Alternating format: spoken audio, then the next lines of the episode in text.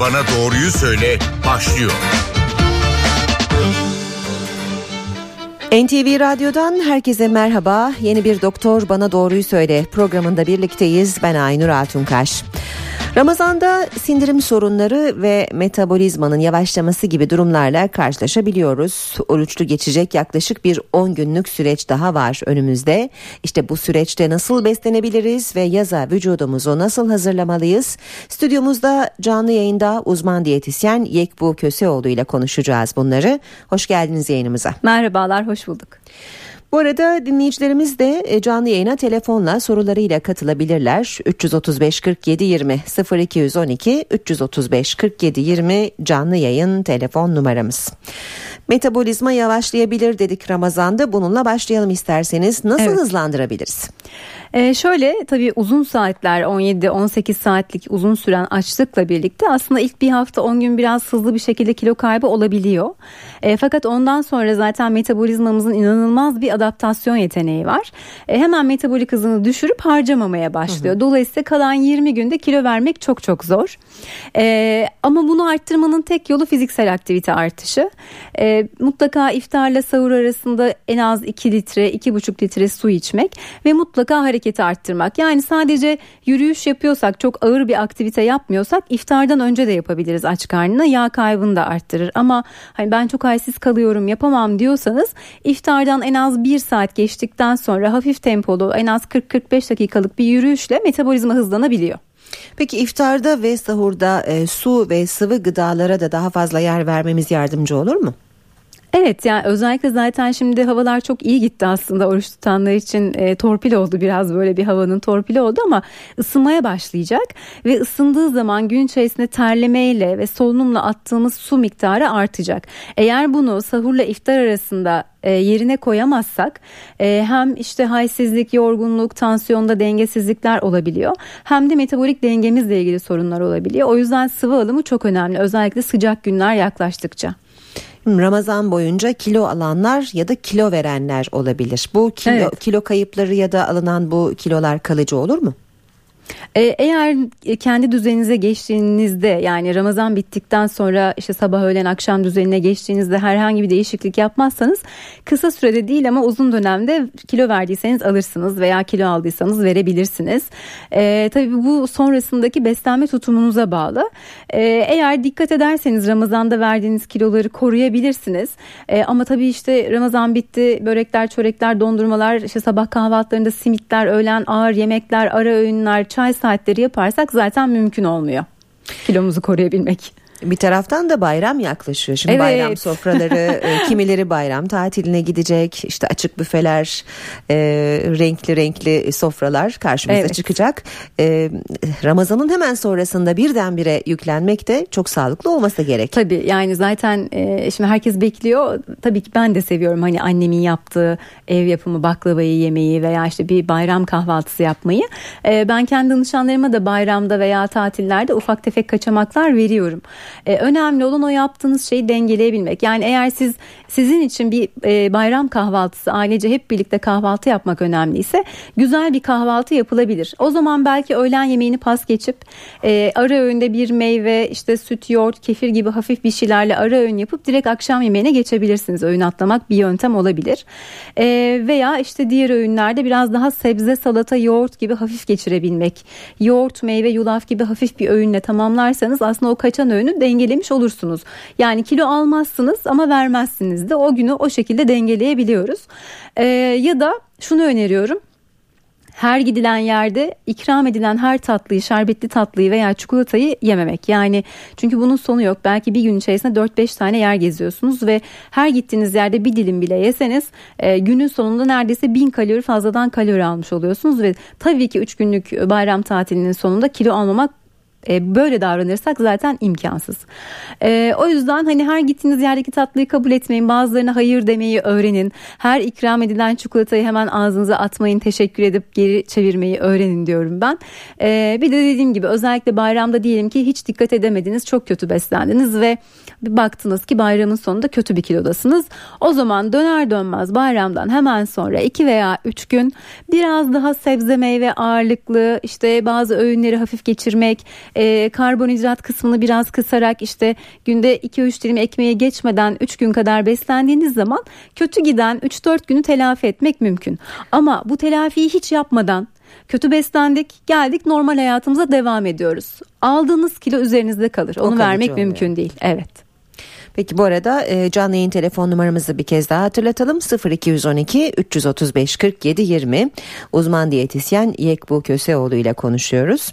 Şimdi bayramı da atlattık e, yaz zaten geldi yaza merhaba dedik ama e, diyete başlamak için işte Ramazan'ı bekledik diyelim bayramı hı hı. bekledik e, erteledik çeşitli bahanelerle. Evet.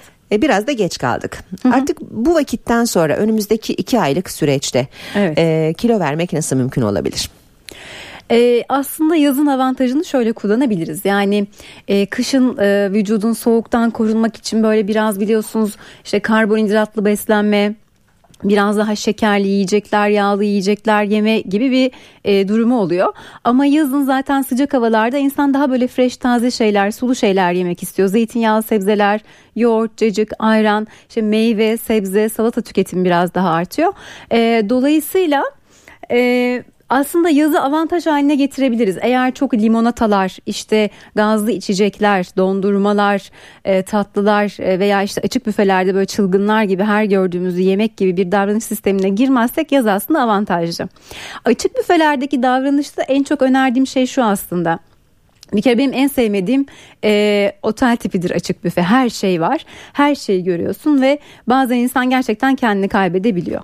E, bir kere her şeyden önce açık büfe kahve e, akşam yemeği saatine çok aç girmemek. Yani akşamüstü mutlaka ufak tefek bir şeyler yemek. Bu bir meyve de olabilir e, veya 10 tane fındık badem de olabilir. Bir ayran da olabilir. Eğer çok aç gitmezseniz o büfenin başına öyle her şeyden almaya çalışmazsınız. Birincisi bu. İkincisi benim tavsiyem bütün açık büfeyi önce bir boydan boya geçmek. Tabağı elinize almadan. Evet. Bakın hani neler var görün. Sonra o var olan e, hoşunuza giden yiyecekler arasından şunu tercih edin. Yani ben bugün en çok neyi yemek istiyorum? Bunların için en çok hangisini sevdim? Çünkü hepsinden yemememiz gerekiyor. Seçim yaparak ve sakin kafayla düşündükten sonra tabağınızı elinize alıp e, ve lütfen kendinize de şunu hatırlatın. Ben şu anda az miktarda alıyorum ama canım isterse ikinci tura kalkabilirim. Dolayısıyla o aldığınız ilk tabakta zaten doyacaksınız ve ikinci tura kalkmayacaksınız. Doymak önemli. Evet. Ee, bir dinleyicimizin e, sorusu için kendisini canlı yayına alacağız. Ee, buyurun yayındasınız sizi dinliyoruz. Merhabalar. Merhaba. Ee, ben yemeklerden sonra daha doğrusu iftarlardan sonra yeniden tatlıların, e, şerbetli tatlıların e, sindirime nasıl bir zararı var? Çünkü rahatsız ediyor bayağı bir. E, onunla ilgili bir diyetisyenimize sorum olacaktı. Tabii. Hemen iftarın sonrasında yenen evet. tatlılar. Ee, yani şöyle tabii bütün gün aç kaldığınız için e, uzun saatler e, yağlı şekerli yiyecekler e, artı iftarı açtınız yemekleri yediniz eğer arada hiç boşluk bırakmadan bir de tatlı yerseniz düşünün 17 saat 18 saat boş kalan mideye hepsini birden aynı anda yüklemiş oluyorsunuz. Zaten mümkün değil midenin bunun altından kalkması. Hatta ben iftarda bile yani bırakın hemen iftarın üzerine şerbetli tatlı yemeği bir kere en az bir, bir saat bir buçuk saat geçmesini öneriyorum. İftarda bile e, önce bir çorba biraz salata bir parça pide zeytin hurma ile orucu açtıktan sonra en azından bir 10-15 dakika bekleyin. Ana yemeğe hemen geçmeyin. Biraz mideniz alışsın, biraz sindirsin sonra ana yemeğe geçin diyorum. Yani size tavsiyem şu olabilir. E, iftardan hemen sonra şerbetli tatlı veya herhangi bir tatlı yememeniz. Mutlaka yemek istiyorum ben diyorsanız da en azından bir saat kadar beklemeniz. Peki teşekkür ediyoruz. Benim size şimdi bir sorum var. Ee, bir uzman diyetisyen gözetiminde bir programa bağlı olarak diyet yapmayanlar hı hı. E, fakat yediklerine dikkat e, ederek yanında bazı yardımcı şeyler yapanlar Mesela? kastediyorum aslında. Hı hı. Örneğin e, sabahları aç karnı ılık limonlu su içmek.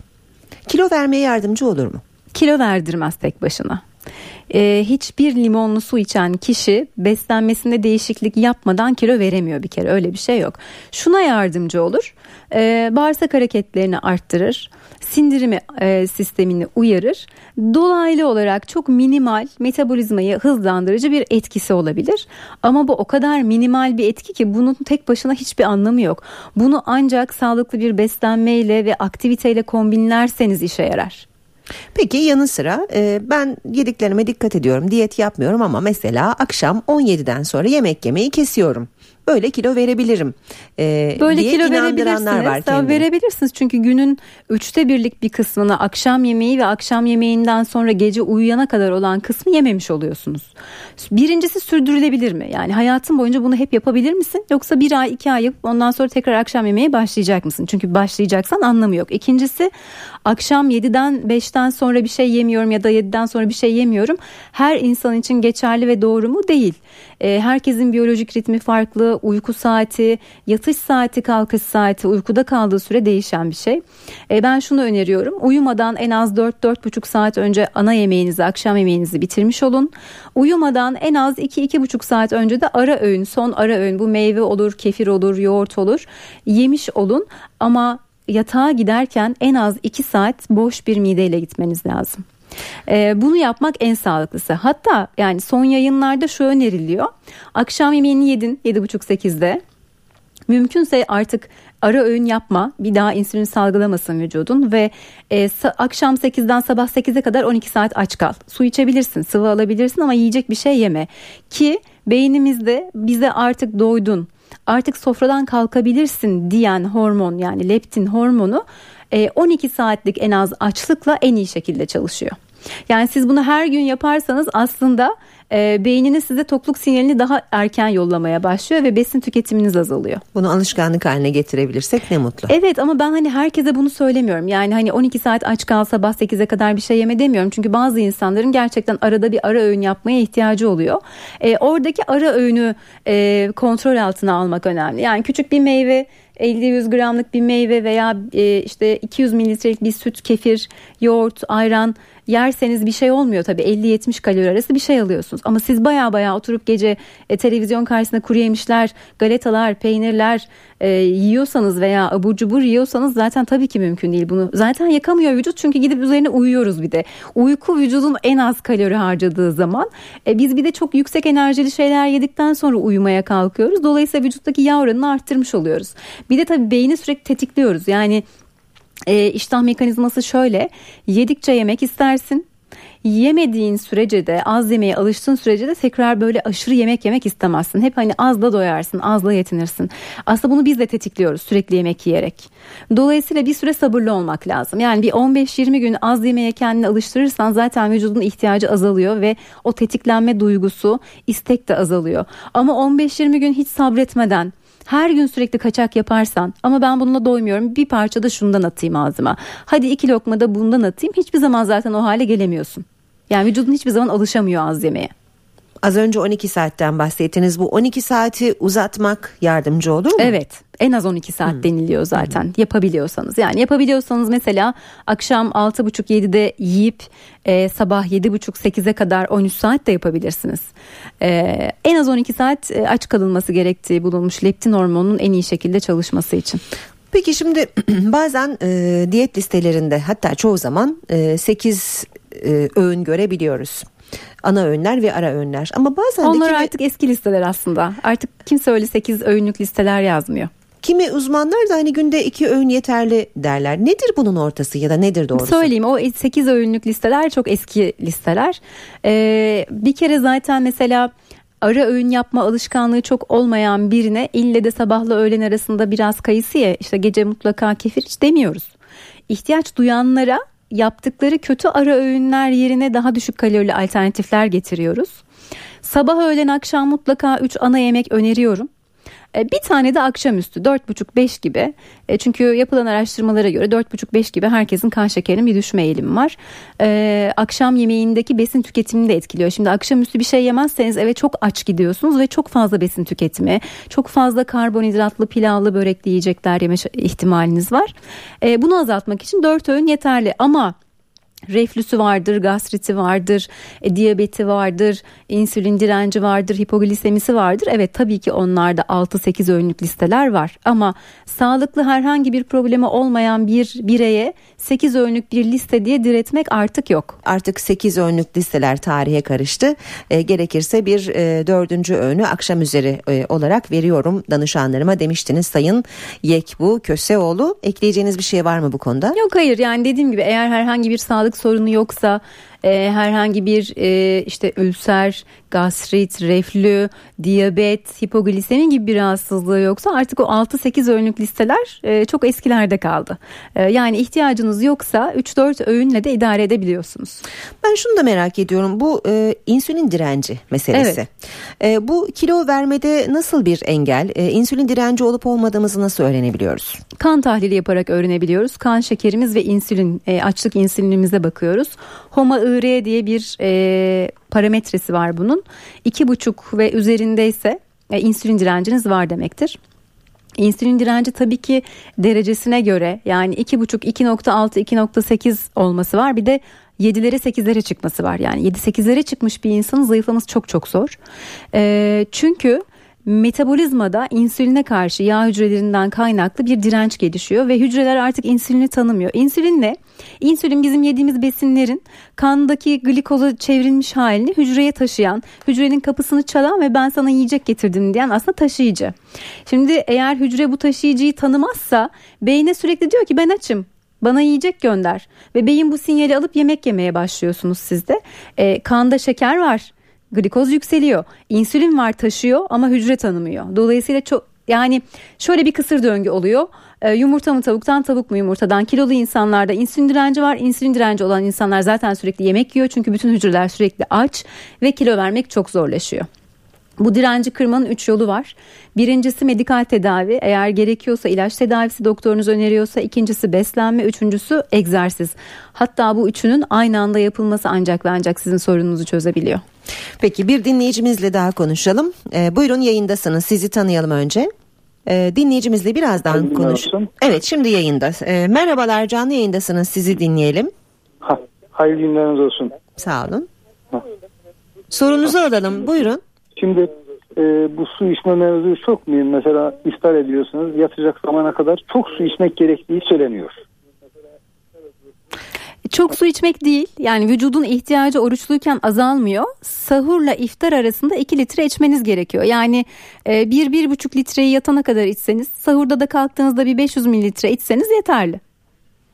Yani susayacağım ertesi gün diye e, çok da fazla hani böbrekleri yoracak kadar da fazla su yani içmeye şöyle, gerek var mı? Bir saatte eğer 800 mililitre ile 1 litre arasında su içiyorsanız bu zarar değil ama bunu geçiyorsanız e, o zaman su zehirlenmesi dediğimiz işte elektrolit dengesini bozan bir durum oluyor. Bayılabilirsiniz, şuurunuzu yitirebilirsiniz. Çok ciddi sonuçları var. E, ama bu ancak hani bir saatte 2-3 litre su içerseniz olabilecek bir şey. Dolayısıyla o suyu bölerek yani yavaş yavaş içtiğinizde hiçbir sakıncası yok. Yani siz iftarla sahur arasında 4 litre de içebilirsiniz bölüyorsanız. Aynı anda hepsini içmiyorsanız. Ama gerek var mı? Yok. Yani hani 2,5-3 litre civarında yeterli. Peki dinleyicimize teşekkür ederim sorusu için. Ee, şimdi e, bazen bazı diyetler moda olabiliyor. İşte İsveç diyeti, protein diyeti, vegan diyeti gibi ya da kalori hesabı gibi. Evet. Ee, bu diyetler evet yapıldığında belki e, kilo kaybına sebep olabilir ama e, kalıcılığı nedir, sürdürülebilirliği var mıdır? Çoğunun sürdürülebilirliği yok maalesef. E, çünkü bu diyetler zaten günlük hayatın içerisine adapte edilemeyecek kadar sert e, diyetler oluyor genellikle. E, yapılan araştırmalara göre en iyi diyet uygulanabilir, sürdürülebilir ve kişiye özel olan beslenme sistemleri. Dolayısıyla hani e, işte şu diyet herkese iyi geliyor diye de bir şey yok. Dolayısıyla her zaman yapamayacağınız, sosyal hayatınıza uymayan, sürdüremeyeceğiniz e, ütopik diyetlerle iki ay dişinizi sıkarsınız. Çok da kilo verirsiniz ama onu bıraktığınız anda normal alışkanlığınıza döndüğünüz anda da çok hızlı bir şekilde kilo alırsınız. Yani bizim amacımız kilo alıp vermek değil. Verdiğimiz kiloyu korumak ve hayat tarzımızı değiştirmek, beslenme alışkanlıklarımızı değiştirmek. Çok klişe biliyorum artık insanlar bundan çok sıkıldı ama maalesef hala geçerli bir gerçek. Hayat tarzı, beslenme alışkanlığı değişikliği yapmak ancak ve ancak size her zaman ideal ağırlıkta koruyan bir şey. Egzersiz yapacağız bir kere oturmayacağız. Yani çok oturuyoruz, çok hareketsiziz. Mutlaka hareket edeceğiz. Yürüyeceğiz, bisiklet süreceğiz, merdiven çıkacağız. Kısa mesafelerde taksi kullanmayacağız. Dolmuş mümkünse otobüs bir iki durak önden inip eve kadar yürüyeceğiz gibi. Ee, ve mutlaka yediklerimize dikkat edeceğiz. Yani her öğünde istediğim her şeyden yiyeyim, e, hareket de etmeyeyim ama kilo da almayayım diye bir dünya maalesef yok. Keşke olabilse. Peki e, sağlıklı beslenmenin e, temel unsurlarından birinin de bağırsakların düzgün ve sağlıklı evet. çalışması olduğu söylenir. Evet. Ama çoğu insanın da buzdan çoğu demeyelim ama e, Özellikle Bu durumdan kadınların. muzdarip olanların Özellikle da kadınlar evet. azımsanmayacak olduğunu biliyoruz. Bunun için önerileriniz olabilir mi? Ee, eğer genetik bir rahatsızlığınız yoksa e, yani sadece beslenmeden kaynaklı bir bağırsak yavaşlığından bahsediyorsanız yapabileceğiniz şey posalı beslenmek. İşte e, tam tahıllar, kuru baklagiller, meyve sebze mutlaka e, beslenmenizde olsun. E, iyi miktarda su içmek yani günde en az 2-2,5 litre su içmek. Onun dışında bağırsak hareketlerini arttıran bir şey egzersiz. Mutlaka yürüyeceksin. Yani oturuyorsan zaten bağırsakların çalışmıyor. Mutlaka 40-45 dakika yürümek gerekiyor. Dördüncüsü düzenli probiyotik kullanmak. Yani bu kefirdeki bazı probiyotik yoğurtların içerisindeki yararlı bakteriler artık eczanelerde tablet olarak satılıyor. E, hiçbir zararı yok e, bağırsak florasını düzenliyor, e, yararlı bakterilerin sayısını arttırıyor. Hem zayıflamaya yardımcı hem bağışıklık sistemini güçlendiriyor hem bağırsak hareketlerini arttırıyor. İşte kansere karşı koruyor. E, probiyotikler bizim e, inanılmaz minik savaşçılarımız. E, popülaritesi de hem, hem dünyada hem Türkiye'de gittikçe artıyor. E, o yüzden ben kendi danışanlarıma da zayıflama sürecinde e, ya da bağırsak sorunu olan ya da olmayan herkese probiyotik kullanmayı öneriyorum. Hatta çocuklara da öneriyorum. Şunu da merak ediyoruz. Diyetle bölgesel zayıflama mümkün mü? Değil. ee, şöyle O zaman hani göbek karnınızı ağrıtın. falan onların hepsi değil. yalan. Onların hepsi yalan. Yani o uyduran kişinin e, hayal gücüyle ve yaratıcılığıyla alakalı olarak e, bir de böyle iksirler var biliyorsunuz hani Tabii, He- tabii. Harry E, Potter Harry var. Potter iksirleri diyorum ben onlara gülüyorum. Ee, yani hiçbir iksir ya da hiçbir diyet bölgesel zayıflama sağlamaz. Çünkü diyetle birlikte düşük kalorili beslendiğiniz anda bütün vücudunuzdaki bütün hücreler yağ hücreleri küçülmeye başlıyor. Yani bir diyet programıyla sadece karındaki yağ hücreleri küçülsün gibi bir komut gitmiyor beyne. Ama şöyle bir şey var.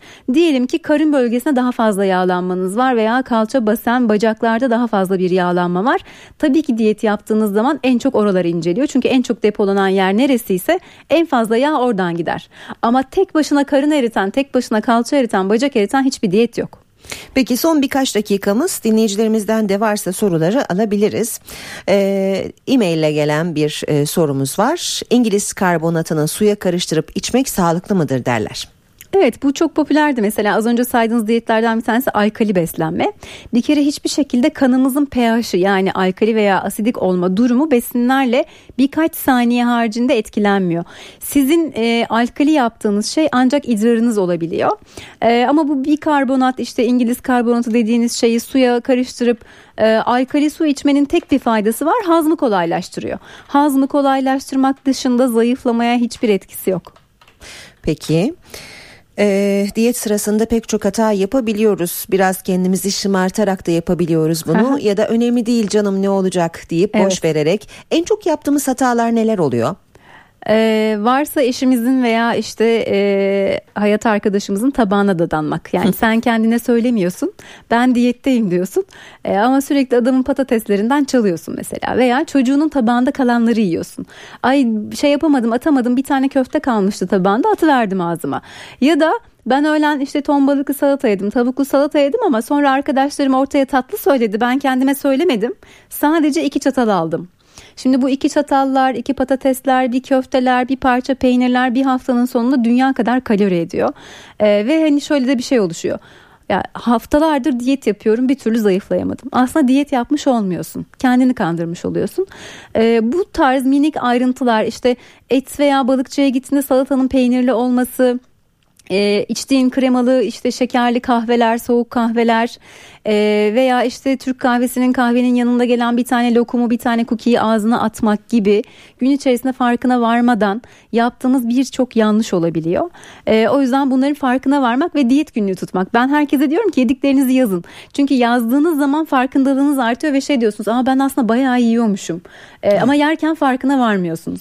Peki son bir soru varsa dinleyicilerimizden alabiliriz. 0212 335 47 20 335 47 20 canlı yayın telefon numaramız.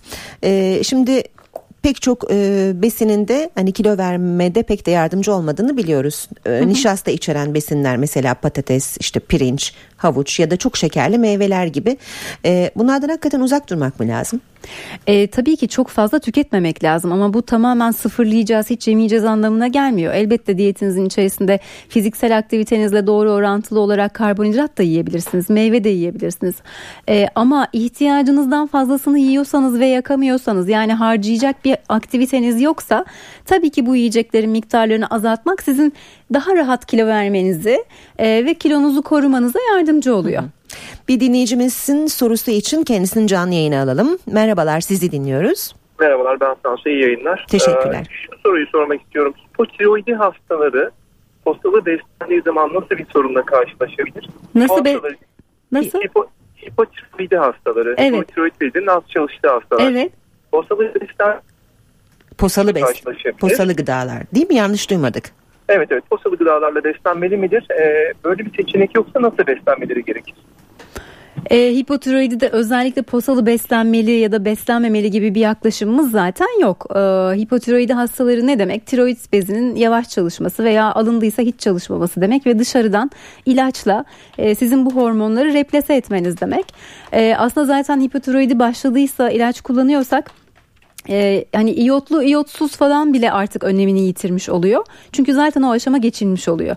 Ee, asıl tedavi medikal tedavi yani ilaç tedavisi. Hani posalı beslenmenin hiçbir sakıncası yok. Tam tersi posalı beslenmeyi biz herkese öneriyoruz.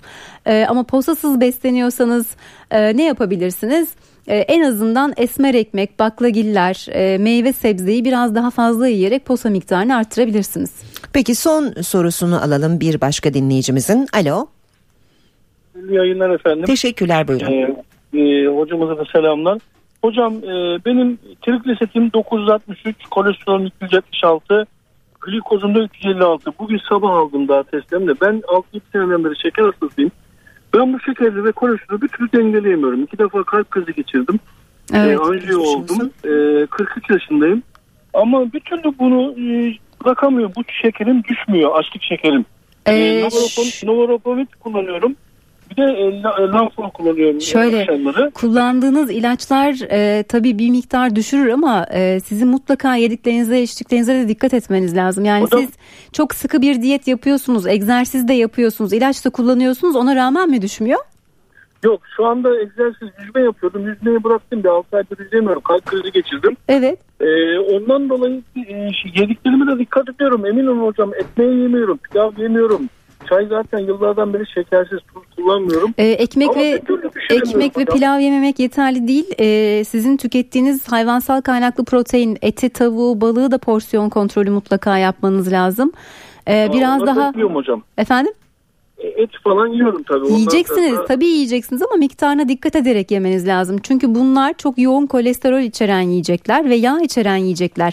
Ekmek yemezsiniz ama eti çok yersiniz yine kilo alırsınız. Ekmek yemezsiniz eti e, balığı fazla yersiniz, tavuğu fazla yersiniz, işte peyniri fazla yersiniz yine kolesterolünüz yükselir. E, bununla ilgili devlet hastanelerinde de diyetisyen arkadaşlarımız var. E, yani Hocam şimdi sabahleyin e, sağlık hocamdaki hocamız da çok e, ilgileniyor sağ olsun. Çok da seviyor bizi. E, ama 5 senedir ben kabullenmiyordum. Yeni yeni kabullendim diyor Bahsel Bey diyor bu şeyini hastalığını. Şimdi bakacağız sonrasına da.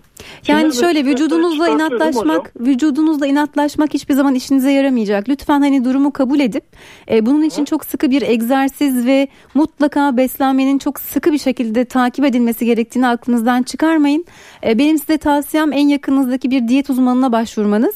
Beslenme ve diyet uzmanıyla belli bir program dahilinde belli bir kalori tüketirseniz mutlaka hem kilonuz düşecektir hem kolesterolünüz hem de kan şekeriniz dengelenecektir. Bu trigliseti nasıl düşürebiliriz? Doğal yöntemleri var mı ilaç kullanmadan? Ya şöyle ailesel hiperlipidemilerde yüksek trigliseritte zaten siz ne yaparsanız yapın yükselir ama sizinki çok çok yüksek. Yani şu demek oluyor siz belli ki yediklerinize de dikkat etmiyorsunuz. Yediklerinize dikkat ederseniz bir miktar düşer ama hiçbir zaman normal sınırlara gelmeyecek. E, onu hem egzersiz hem diyet hem ilaçla ancak sağlayabilirsiniz. Anladım Çok hocam. geçmiş olsun diyelim. Teşekkür ederim. Sağ olun hocam. Rica ederim. Ee, tabii bir taraftan e, kalp ve dolaşım bozuklukları e, olan danışanlarınız da elbette oluyordur. Onlara Evet. da e, önerdiğiniz egzersizler de vardır değil mi? Ya en çok önerdiğimiz şey herkesin rahat rahat yapabileceği şey tabii ki yürümek. Yani dedim ya hani otobüsten dolmuştan 2-3 durak önde in- önce inip eve kadar yürüyebiliriz. İşte e, dizlerimizde herhangi bir sorun yoksa ya da kalbimizde merdiven çıkabiliriz. Yürünebilecek mesafedeki yerlere yürüyebiliriz. E, ama gerçekten şehir hayatı insanı çok hareketsizleştiriyor ve insanın vücudu, anatomisi, fizyolojisi buna uygun değil. Yani insan hareket eden bir canlı ve böyle olması gerekiyor. Ve biz hepimiz hani kendimizi zorlamalıyız günde en az bir saat yürümek için. Bu arada bir saat yürüdüğümüz zaman da egzersiz yapmış olmuyoruz. Olması gerekeni yapmış oluyoruz. Bunun üzerine bir şey yaparsan sen artık egzersiz yapıyorum diyebiliyorsun. Ee, dolayısıyla yediklerimize dikkat edeceğiz. Mutlaka hareket edeceğiz Ee, ve bir hastalığımız varsa bununla inatlaşmayacağız. Yani ilaç kullanmamız gerekiyorsa kullanacağız, Kullanacağız. diyet yapmamız gerekiyorsa da yapacağız. Yoksa hayat kalitenizden de ömrünüzden de yemiş oluyorsunuz. Yani 60 yaşında başınıza bir şey gelecekse 50 yaşında geliyor. Anladım. Peki e, son bir soru soralım. Her gün tartılmak diyete yardımcı olur mu? Hiç olmuyor motivasyon bozuyor. Çünkü her gün her şey yolunda gittiğinde 100-200 gramın peşine düşmüş oluyoruz tartıda. Ee, ama haftalık 10 günde bir 15 günde bir tartıldığınız zaman giden kiloları gördüğünüzde motivasyonunuz artıyor. Ben haftada bir maksimum iki defa tartılmayı öneriyorum. Öyle her gün her öğün sabah öğlen akşam tartılmayın. Zaten kiloyu ve tartıyı da kafanıza böyle bir takıntı haline getirmeyin. Bunun yarattığı stresle de zayıflayamazsınız. Çünkü streste salgılanan kortizol hormonu da sizin zayıflamanıza engel oluyor. Peki.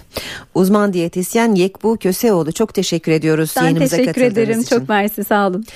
Doktor bana doğruyu söyle bu haftada sona eriyor. Ee, yeni bir konuyla yeniden karşınızda olmak üzere. Hoşçakalın.